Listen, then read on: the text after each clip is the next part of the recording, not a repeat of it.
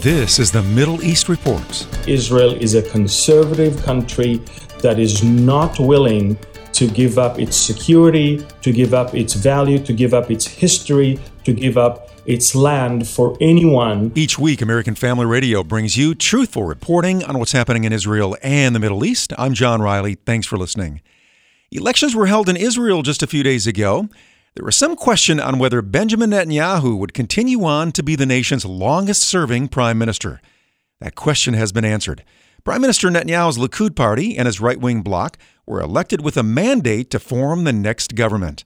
While politics in Israel can sometimes be confusing to those of us in the United States, the bottom line is that Israel's conservative direction will continue under Netanyahu's leadership. Amir is a native Israeli and founder of Behold Israel. Benjamin Netanyahu is uh, about to receive the mandate from the president of Israel to form the next government. The democracy in Israel is such that uh, the largest party is being given the chance to form a government. So if the other party would have been larger, the president of Israel would have had the right to appoint their head as someone who should try to form a government and thus become the prime minister of Israel. But I can tell you one thing all the TV channels in Israel right now are not even talking about any other option but Netanyahu being the next prime minister. The question now is will he invite the other party for a coalition or of a, of a national unity government,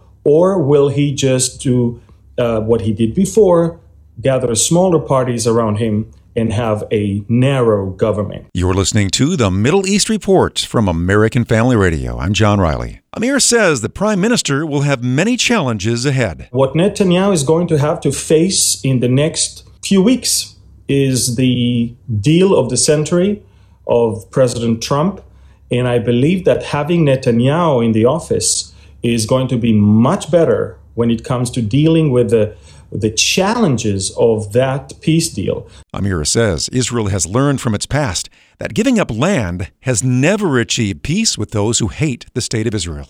Israel is a conservative country that is not willing to give up its security, to give up its value, to give up its history, to give up its land for anyone because we know to whom this land belongs and we know that there will never be peace in this land just for the sake of exchange for, for land.